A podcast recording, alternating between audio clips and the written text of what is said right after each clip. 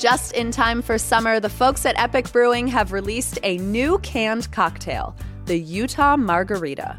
A delicious blend of real lime and agave, the Utah Margarita is ready to drink by the river or in the park. And here's the kicker no need to buy it at a liquor store. Pick up a six pack of Epic Brewing's Utah Margarita at any local Harmon's or Trader Joe's, or visit Epic Brewing on State Street in downtown Salt Lake City.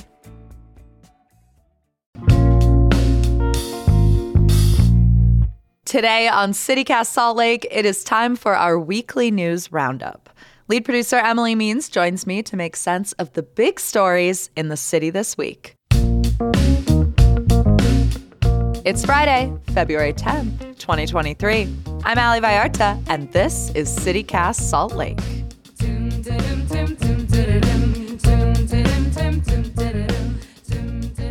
Emily Means. Ali Vallarta. Let's get into the news of the week with probably the biggest story of the week. Maybe you've seen it.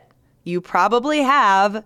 Here's the headline Plan seeks to keep homeless off Salt Lake streets during NBA All Star weekend. That's a headline. That is a headline, and that headline is certainly hitting these streets. And it is raising a lot of feelings, a lot of mixed reviews, a lot of emotions among Salt Lakers. It is being used as political fodder. But I think before we get into sort of our analysis of this story, we should just talk about. I think it was KSL broke this news. Mm-hmm. And I think we should talk about how they broke it and what that story says. Okay, here's what's in the story. The story is by Ashley Fredde from KSL. And to summarize, the homeless advocates who run the movie nights, the Methodist Church on 2nd and 2nd, I think they've been doing this since about the beginning of January, maybe late December. Uh, they say they have been offered some money to keep that program running during All Star Weekend. And this movie nights program, it's kind of like a workaround to the moratorium on on homeless shelters here in Salt Lake City. They are usually open when the weather is really bad or really, really cold. We saw some single digit days earlier this month. They were open then.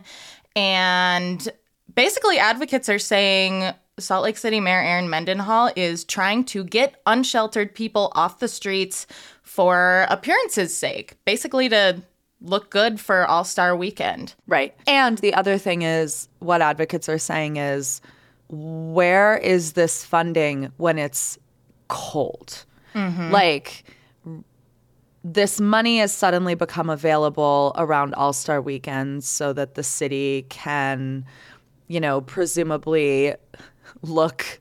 Uh, I believe the word that one of the advocates, um, Carl Moore, who was quoted in this story, used was clean and pristine. And so the sort of theme here is where's this money when it's cold? People mm-hmm. die on our streets. Suddenly, this money is available because the All Stars are in town doesn't feel right. And the thing that we just have to say is like, yeah, the optics are bad.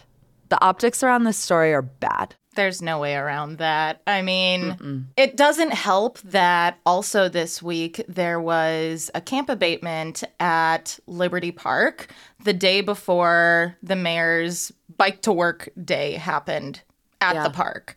So people are kind of drawing these lines between the two.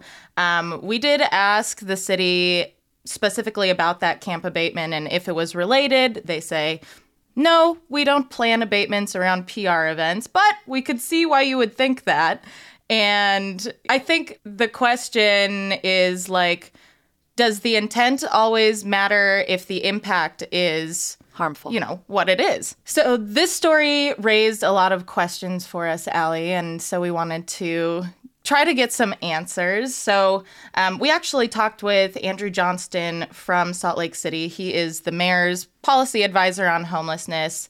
And he does say that there's something to having people off the streets during these big events like the All Star Weekend. I mean, I don't know how many people we're expecting to see in Salt Lake City, but a Tens of lot, thousands, probably. Yeah. tens of thousands. It's a huge event, and you know, he says that it's more comfortable for for everyone. I mean, people literally live on the streets and sometimes they live on the sidewalks, the public right of ways where these folks who are going to and from the Vivint will be, you know, will be walking across. So um, there's something to that safety piece. Well, and I think we should be clear about what we mean by safety and whose safety we're talking about, right? Sure. Because I think a lot of times when we talk about about homelessness, people are defensive of the idea that getting people off the streets is about the safety of not the people on the streets, mm-hmm. right? Like the implication mm-hmm. that people who are unsheltered that they prove an inherent danger to the community.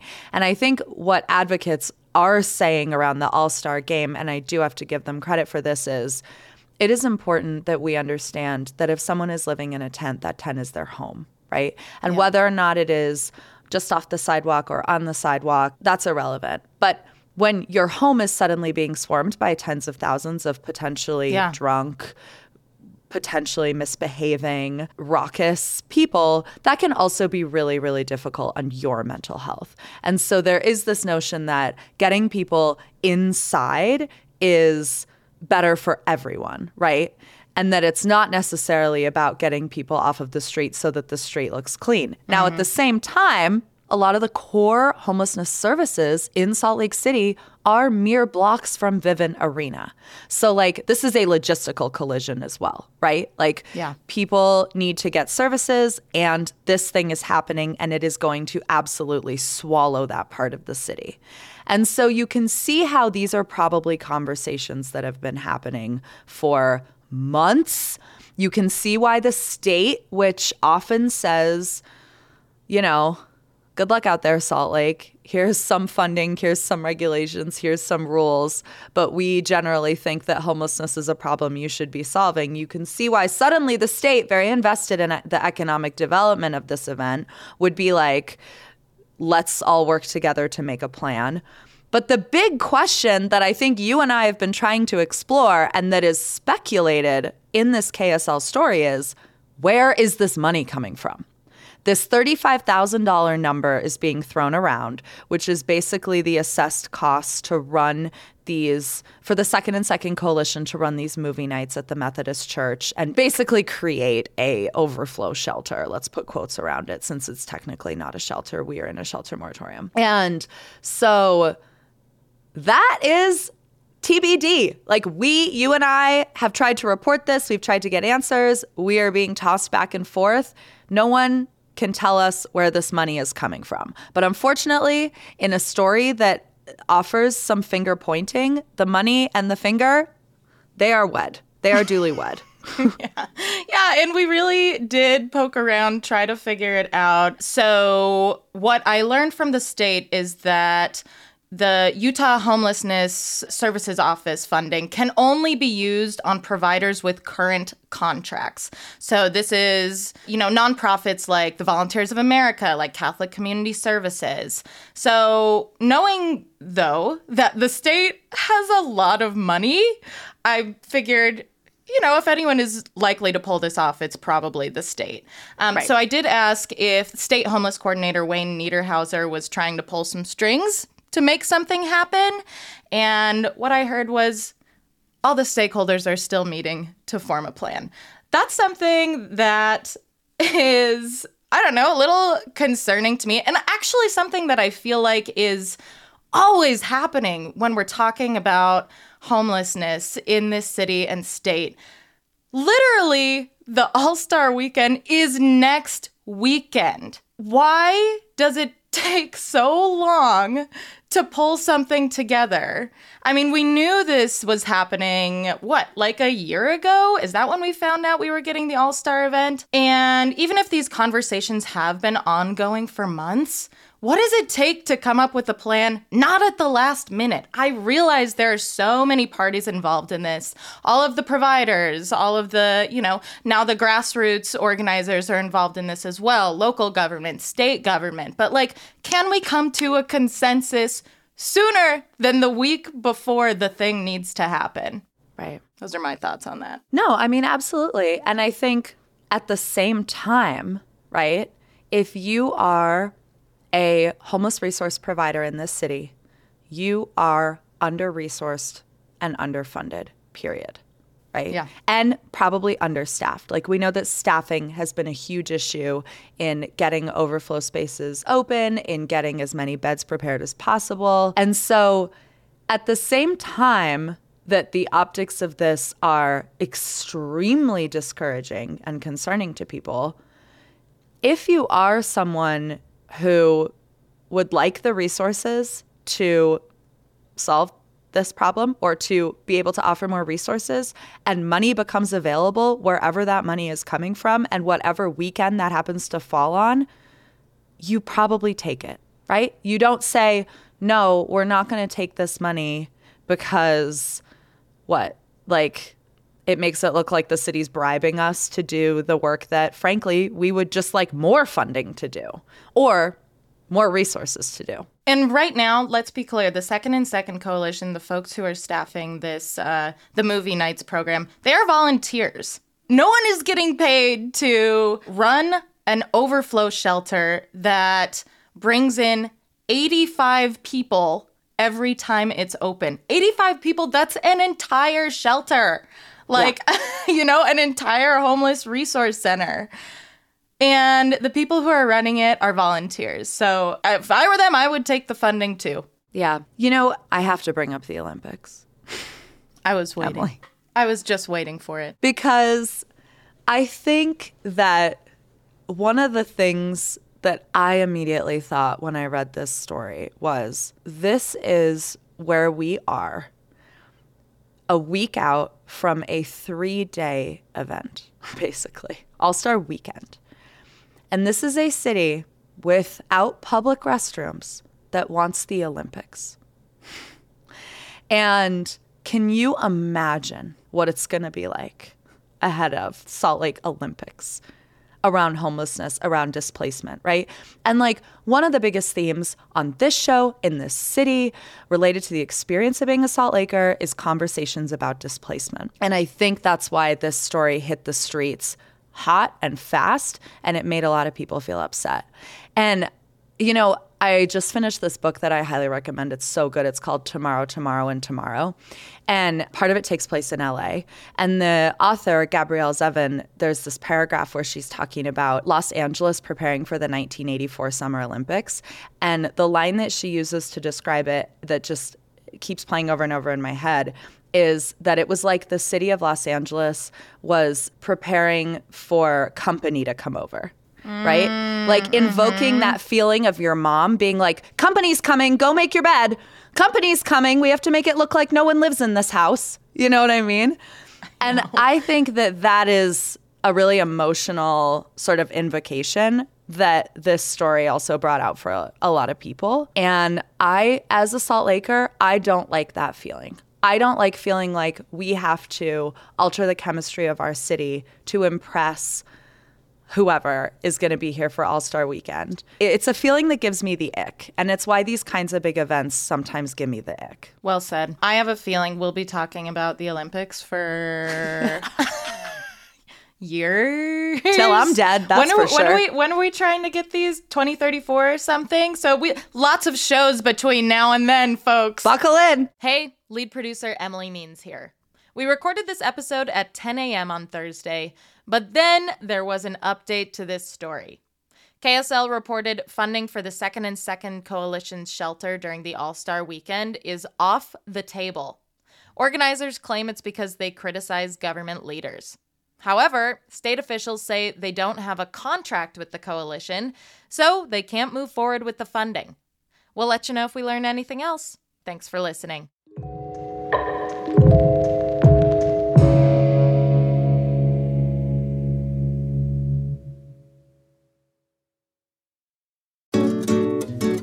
The Living Traditions Festival is back in downtown Salt Lake City, May 17th through 19th, and this is when I come alive. It is so easy to sell me on three days of Washington Square and Library Square converting to a global food court, and this festival has truly been one of my favorites for years now. Living Traditions convenes the diversity of artistic traditions, food heritage, music, and art from the many cultures that have made Utah their home. You can expect everything from live music and dance to hands on workshops, a little shopping, Sundance film screenings, and Bohemian Brewery. There is something for the whole family, and it's free entry. Come celebrate all of the rich cultures that make up our community. Find more information on the festival and view the full program guide at livingtraditionsfestival.com or on Instagram and Facebook at SLC Living Trad. We talk a lot on this show about our city's crown jewels. What are the institutions that open doors in our community and regulate its pulse? I choose Salt Lake Community College, and it is a home for incredibly focused Salt Lakers. Nearly 80% of their students work while going to school, many full time jobs. If I could do college all over again, I would not be 33 and sitting on these damn student loans. And slick students aren't. 80% graduate with little to no student loan debt or save thousands knocking out credits before transferring to a four year institution. Every day, Salt Lake Community College is transforming lives and communities through education. If you want to learn something new, refine a trade, or pursue a higher degree for the first time, explore your options at slcc.edu. Study alongside hard workers, save precious money, and be one in a class of 19, not 100.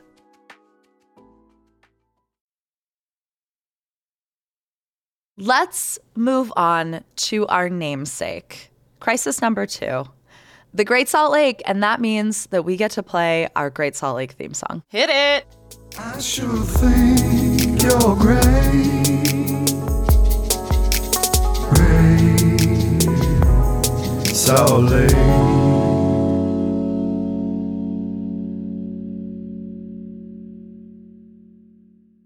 Right, Ali, here's our Great Salt Lake news of the week. Did you know there is a Great Salt Lake strike team? I do because it was in one of our newscasts earlier this week, but I got to tell you, that was the first I'd heard of it. That's what I thought too. I was Googling furiously and I was like, wait a minute, a strike Yeah. team? Since when?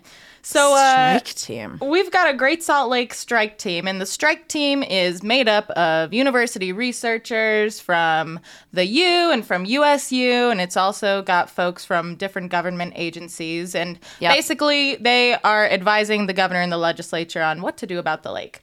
So they just released a report with some recommendations, and one of their recommendations is to set a target goal for the lake's level to Holy smokes. 4,198 feet to 4,205 feet. Does this sound familiar to you at all, Ali? You know, it it's so funny because I feel like Senator Nate Blouin during Water Week uh, sponsored a resolution, a non-binding uh, Senate resolution that would create a goal, a lake level goal of 4,198 feet, which You is the it. lowest level the lake can possibly be at to maintain a healthy ecosystem. And that resolution was barely discussed in committee and didn't make it out.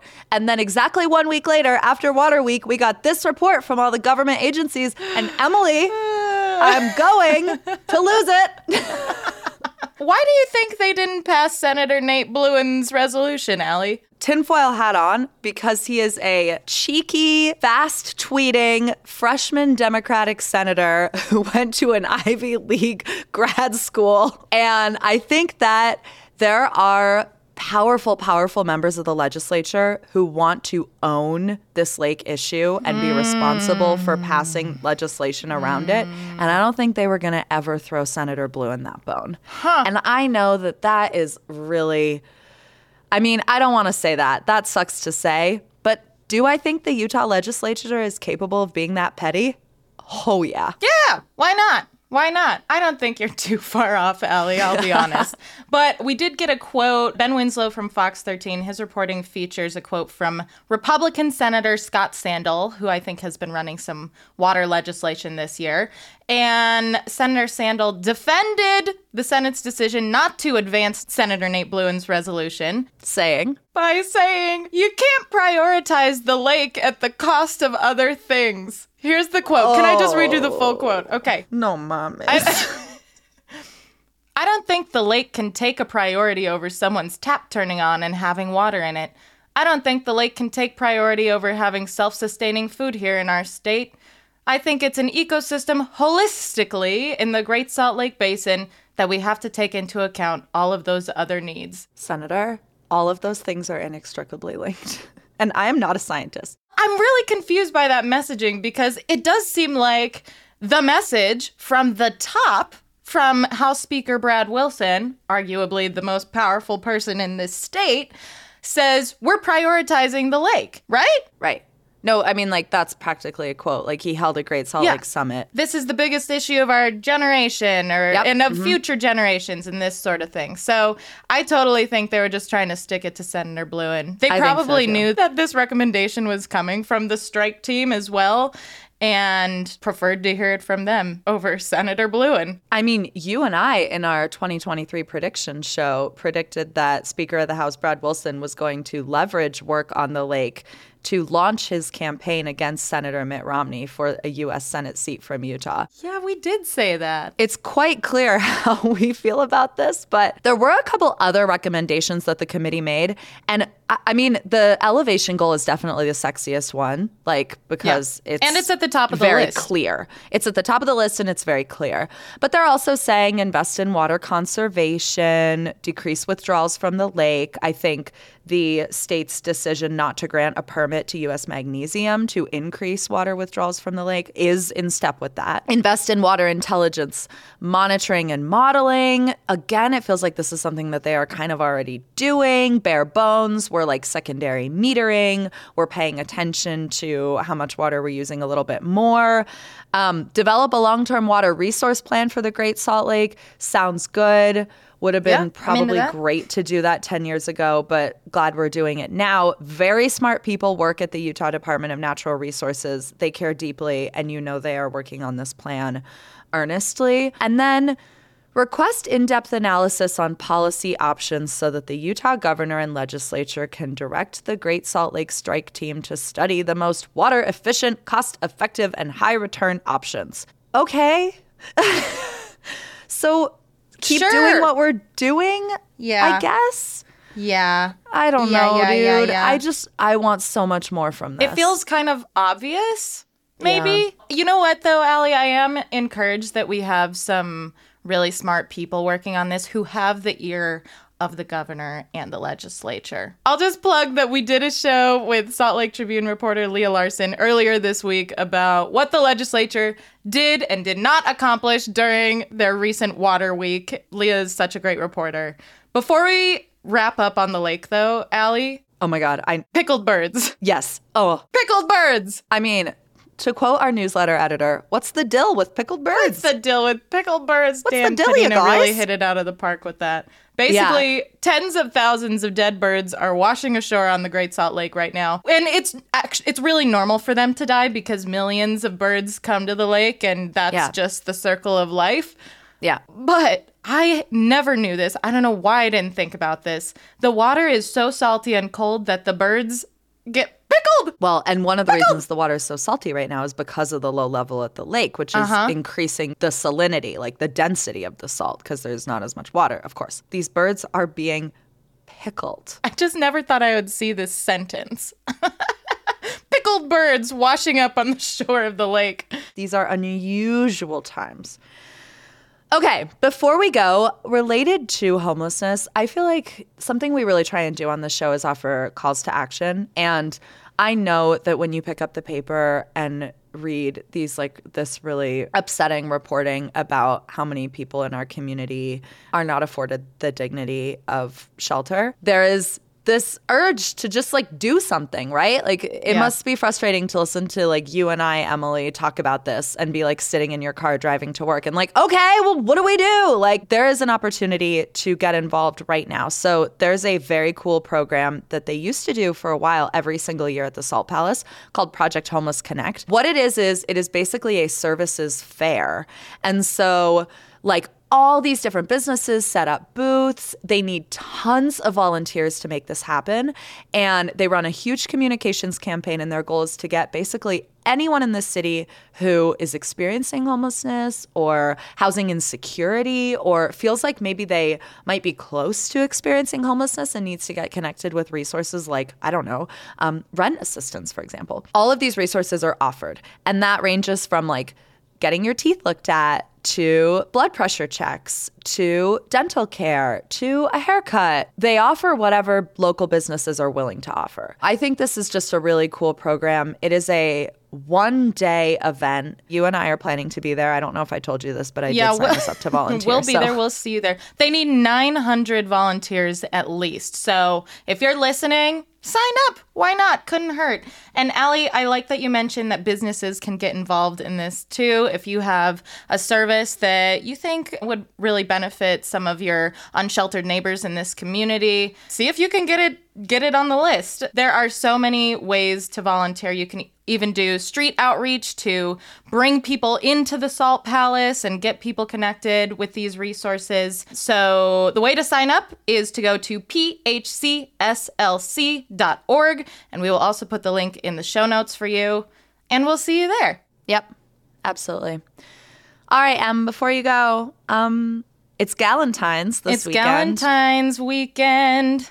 I do have a recommendation if y'all wanna wanna boogie down. DF Dance Studio is hosting their annual Red and Black Valentine's Ball, where you can Fun. learn to dance bachata, and that's on Friday night at 9:30 p.m. Okay. So, can you believe that I'm going out that late? I cannot. There's also going to be a dance party at Alibi. Friend of the show, Kylie Fitch, who did our show about Salt Lake's best record store, is hosting a very disco Valentine's. So if you and your girlies want to go and dance to disco at Alibi on Saturday, they're kicking off at 9 p.m. until close.